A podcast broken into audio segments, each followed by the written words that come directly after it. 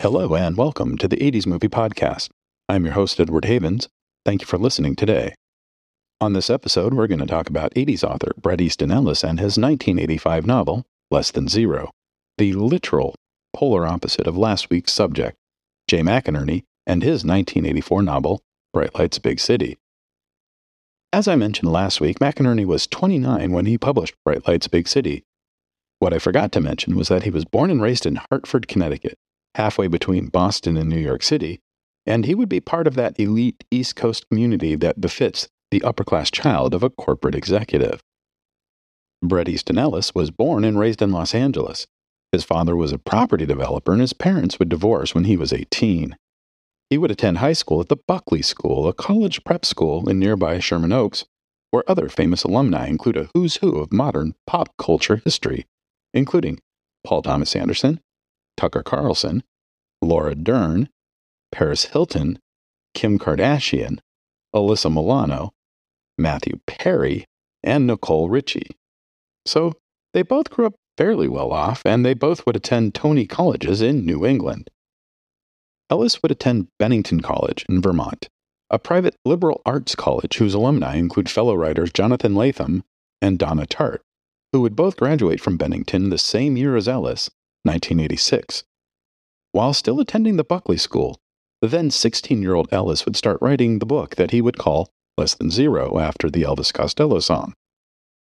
The story would follow a protagonist not unlike Bret Easton Ellis and his adventures through high school not unlike Buckley, and unlike the final product, Ellis's first draft of Less Than Zero wore its heart on its sleeve and was written in the second person. Ellis would do a couple of rewrites of the novel during his final years at Buckley and his first years at Bennington, until his creative writing professor, true crime novelist Joe McGinniss, suggested to the young writer that he revert the story back to the first person, which Ellis was at first hesitant to do. But once he did start to rewrite the story as a traditional novel, everything seemed to click.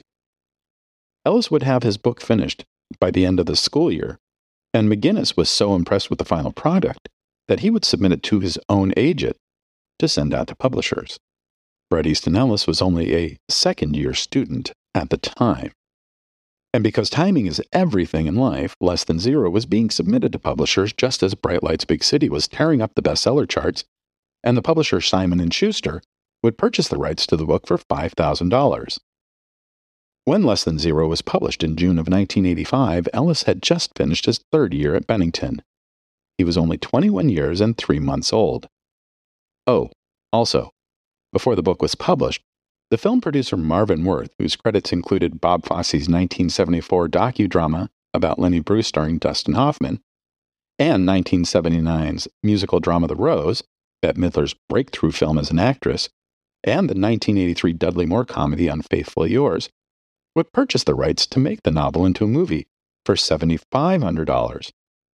The film would be produced at 20th Century Fox under the supervision of the studio's then vice president of production, Scott Rudin. The book would become a success upon its release, with young readers gravitating towards Clay and his aimless, meandering tour of the rich and decadent young adults in Los Angeles circa Christmas 1984, bouncing through parties and conversations and sex and drugs and shopping malls. One of those readers who became obsessed with the book was a then 17 year old Los Angeles native who had just returned to the city after three years of high school in Northern California. Me. I read Less Than Zero easily three times that summer, enraptured not only with Ellis's minimalist prose, but with Clay specifically. Although I was neither bisexual nor a user of drugs, Clay was the closest thing I'd ever seen to myself in a book before. I had kept touch with my school friends from junior high, in Los Angeles when I lived in Santa Cruz, and I found myself to have drifted far away from them during my time away from them. And when I went back to Santa Cruz shortly after Christmas in 1985, I had a similar feeling of isolation from a number of my friends there, not six months after leaving high school. I also love how Ellis threw in a number of then current Los Angeles specific references, including two mentions of KROQ DJ Richard Blade, who was the coolest guy in radio on the planet. And thanks to SiriusXM and its first wave channel today, I can still listen to Richard Blade almost daily, but now, from wherever I might be in the world. But I digress. My bond with Less Than Zero only deepened the next time I read it in early 1986. One of the things I used to do as a young would be screenwriter living in Los Angeles was to try and write an adaptation of novels when I wasn't going to school, going to movies, or working as a file clerk at a law firm. But the one book I could not adapt for the life of me was Less Than Zero. Sure, the, there was a story there, but its episodic nature made it difficult to create a coherent storyline. Fox felt the same way, so they would hire Michael Christopher, a Pulitzer Prize winning playwright, to do the first draft of the script. Christopher had just finished writing the adaptation of John Updike's The Witches of Eastwick that Mad Max director George Miller was about to direct, and he would do a literal adaptation of Ellis's book, with all the drugs and sex and violence, except for a slight rehabilitation of the lead character's sexuality. Because although this was still the 1980s, with one part of the nation dramatically shifting its perspective on many types of sexuality. It was still Ronald Reagan's 1980s America. And maybe it wasn't a good idea to have a lead character be openly bisexual in a major studio motion picture at that time. Christopher would complete his first draft of the script in just one month, and producer Marvin Worth really loved it. Problem was, the Fox executives hated it. In a November 18, 1987 New York Times article about the adaptation, Worth would tell writer Aljean Harmetz that he had thought Christopher's script was highly commercial because, quote, it had something gripping to say about the dilemma of a generation to whom nothing matters, unquote. Which, as someone who had just turned 20 years old, eight days after the movie's release and four days before this article came out, I absolutely disagree with this assessment. My generation cared about a great many things at the time. We cared about human rights. We cared about ending apartheid. We cared about ending AIDS and what was happening politically and economically. Yeah, we also cared about puffy jean jackets and neon colored clothes and other nonsensical things to take our minds off all the other junk we were dealing with, but it would be a typical of a 40 something screenwriter and a 50 something producer to think we didn't give a damn about anything. But again, I digress. Worth and the studio would agree on one thing it wasn't really a drug film, but about young people being destroyed by the privilege of having everything you ever wanted available to you. But the studio would want the movie version of the book to be a bit more sanitized for mainstream consumption. So, goodbye, Marvin Worth. Hello, Jon Avnet. In 1986, Jon Avnet was mostly a producer of low budget films for television with titles like Between Two Women and Calendar Girl Murders. But he had struck gold in 1983 with a lower budgeted studio movie with a first time director and a little known lead actor. That movie was risky business, and it made that little known lead actor, Tom Cruise, a bona fide star. Avnet, wanting to make the move out of television and onto the big screen, would hire Harley Peyton a former scriptreader for former Columbia Pictures and MGM UA head David Begelman, who you might remember from several of our previous episodes, and six time Oscar nominated producer screenwriter Ernest Lehman. Peyton would spend weeks in Avnet's office poring over every page of the book, deciding what to keep, what to toss, and what to change. Two of the first things to go were the screening of a quote unquote snuff film on the beach and a scene where a 12 year old girl is tied to a bedpost and raped by one of the main characters. Julian would still hustle himself out to men for money to buy drugs, but Clay would be a committed heterosexual. Casting on the film would see many of Hollywood's leading younger male actors looked at for Clay, including a 23 year old recent transplant from Oklahoma, looking not only for his first leading role, but his first speaking role on screen Brad Pitt. The producers would instead go with 24 year old actor Andrew McCarthy, an amiable enough actor who had already made a name for himself with such films as St. Elmo's Fire and Pretty in Pink, and who would have another hit film in Mannequin between being cast as Clay and the start of production. For Blair, they would cast Jami Gertz, who had spent years on the cusp of stardom between her co starring role as Muffy Tepperman on the iconic 1982 CBS series Square Pegs, to movies such as Quicksilver and Crossroads that were expected to be bigger than they ended up being. The ace up her sleeve was the upcoming vampire horror comedy film The Lost Boys, which Warner Brothers was so certain was going to be a huge hit, they would actually move it away from its original spring 1987 release date to a prime mid July release.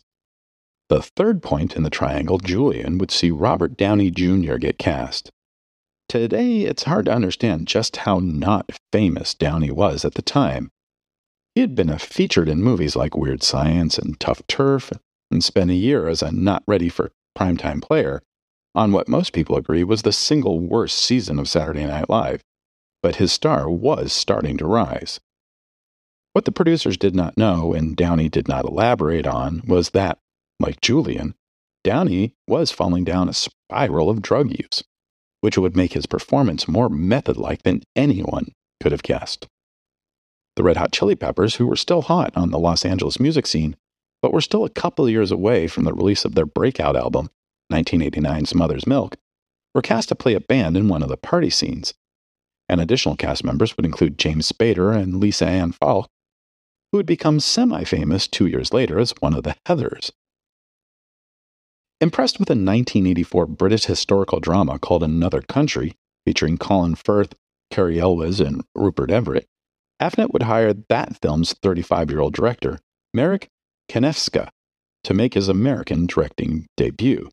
But Kanievska would be in for a major culture shock when he learned just how different the American studio system was to the British production system. Shooting on the film is set to begin in Los Angeles on May 6, 1987, and the film was already scheduled to open in theaters barely six months later.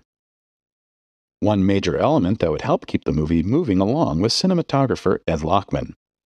Lachman had been working as a cinematographer for nearly 15 years and had shot movies like Jonathan Demme's Last Embrace, Susan Seidelman's Desperately Seeking Susan, and David Byrne's True Stories. Lachman knew how to keep things on track for a lower budgeted movie, and at only $8 million, less than zero, was the second lowest budgeted film for 20th Century Fox for the entire year. Not that having a lower budget was going to stop Kanievska and Lachman from trying to make the best film they could. They would stage the film in the garish neon lighting the 80s would be best known for, with cool flares like lighting a pool sky discussion between Clay and Julian, where the ripples of the water and the underwater lights create an effect on the characters' faces that highlighted Julian's literal drowning in his problems. There's also one very awesome shot where Clay's convertible parked in the middle of the street with its top down, as we see Clay and Blair making out, while scores of motorcycles loudly pass by them on either side. And then there's a Steadicam shot during a party scene featuring the Chili Peppers, which is supposed to be out of this world, but it's likely we'll never see it. Once the film was finished shooting and Kanievska turned in his assembly cut, the studio was not happy with the film. It was edgier than they wanted, and they had a problem with that party scene with the Peppers, specifically that the band was jumping around on screen extremely sweaty without their shirts on. Ugh. Also didn't help that Larry Gordon, the president of Fox who had approved the purchase of the book, had been let go before production on the film began, and his replacement, Alan Horn, who did give the final go ahead on the film, had also been summarily dismissed. His replacement, Leonard Goldberg, really hated the material, thought it was distasteful, but Barry Diller, the chairman of the studio, was still a supporter of the project. And during all this studio infighting, the director had been released from the film before any test screenings. Test screenings had really become a part of the studio modus operandi in the 1980s, and Fox would often hold their test screenings on the Fox studio lot in Century City. There are several screening rooms on the Fox lot, from the 53 seat William Fox Theater to the 476 seat Darryl Zanuck Theater. Most of the less than zero test screenings would be held in the 120 seat Little Theater, so that audience reactions would be easier to gauge and should they want to keep some of the audience over for a post-screening Q&A, it would be easier to recruit 8 or 10 audience members. That first test screening did not go over well. Even though the screening room was filled with young people between the ages of 15 and 24, many of them recruited from nearby malls like the Century City Mall and the Beverly Center, based off a stated liking of Andrew McCarthy, they really didn't like Jami Gertz's character, and they really hated Robert Downey Jr.'s character. Several of the harder scenes of drug use with their characters would be toned down, either through judicious editing or new scenes being shot, such as when Blair is seen dumping her cocaine into a bathroom sink, which was filmed without a director by the cinematographer Ed Lachman. They'd also shoot a flashback scene to the trio's high school graduation, meant to show them in happier times. But only a single still from that shoot would be used to close the film. The film would be completed three weeks before its November 6th release date, and Fox would book the film into 871 theaters, going up against no less than seven other new movies, including a Shelley Long comedy, Hello Again, the fourth entry in the Death Wish series, yet another Jon Cryer high school movie called Hiding Out, a weird Patrick Swayze sci fi movie called Steel Dawn, a relatively tame fantasy romance film from Alan Rudolph called Made in Heaven, and a movie called Russkies, which starred a very young Joaquin Phoenix when he was still known as Leaf Phoenix, while also contending with movies like Fatal Attraction, Baby Boom, and Dirty Dancing, which were all still doing very well two to four months in theaters. The reviews for the film were mostly bad. If there were any saving graces critically, it would be the praise heaped upon Downey for his raw performance as a drug addict but of course, no one really knew he was actually a drug addict at the time.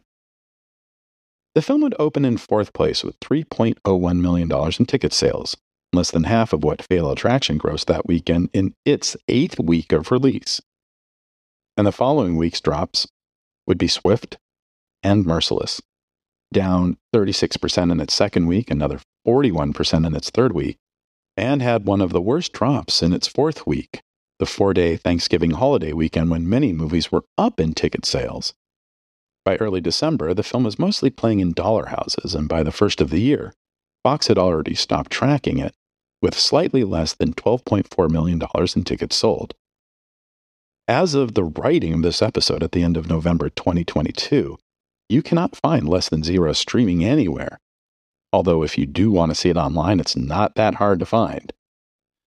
But it has been available for streaming in the past on sites like Amazon Prime and the Roku channel, so hopefully it'll find its way back into streaming in the future. Or you can find a copy of the 21 year old DVD on Amazon.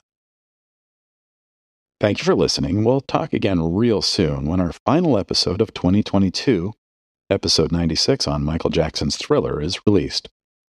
Remember to visit this episode's page on our website, the80smoviepodcast.com, for extra materials about Less Than Zero, the movie and the novel, and its author, Bret Easton Ellis.